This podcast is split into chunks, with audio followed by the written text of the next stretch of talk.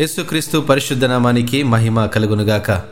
సజీవవాహిని శ్రోతలందరికీ మన ప్రభును రక్షకుడైన యేసుక్రీస్తు నామంలో శుభములు తెలియజేస్తున్నాను.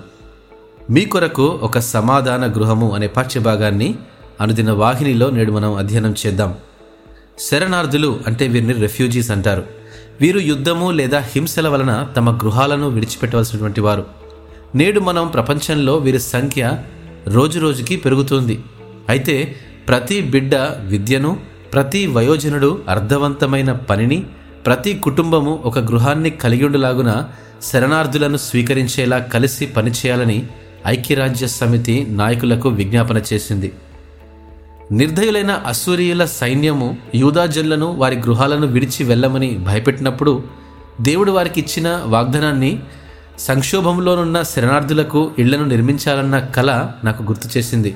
ప్రవక్త అయిన మీకాను వారు తమ ఆలయాన్ని ప్రియమైనటువంటి నగరమైన ఎరుషలేమును కోల్పోతారని ప్రజలను హెచ్చరించమని ఆజ్ఞాపించాడు. అయితే వారు కోల్పోయిన దానికి మించిన భవిష్యత్తు కూడా దేవుడు ఇస్తానని వాగ్దానం చేశాడు. లోకంలో ఉన్న జన్లను దేవుడు తన దగ్గరకు పిలిచే రోజు వస్తుందన్నాడు. మీక హింస అంతమవుతుందన్నాడు. యుద్ధోపకరణాలు వ్యవసాయానికి పనిముట్లవుతాయి. దేవుని పిలుపుకు విధేయుడైన ప్రతివాడు ఆయన రాజ్యంలో ఒక సమాధాన గృహాన్ని ఫలభరితమైన జీవితాన్ని కలిగి ఉంటాడు.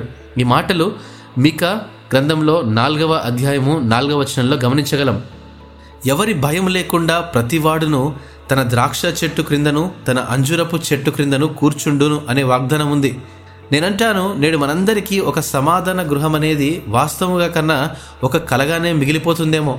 అట్టి సమాధాన గృహాలు వాస్తవం కావాలని మనం వేచి చూస్తూ ప్రార్థిస్తూ ఉన్న మనకు దేవుడు అట్టి సమాధాన గృహాన్ని దయచేయగలడు.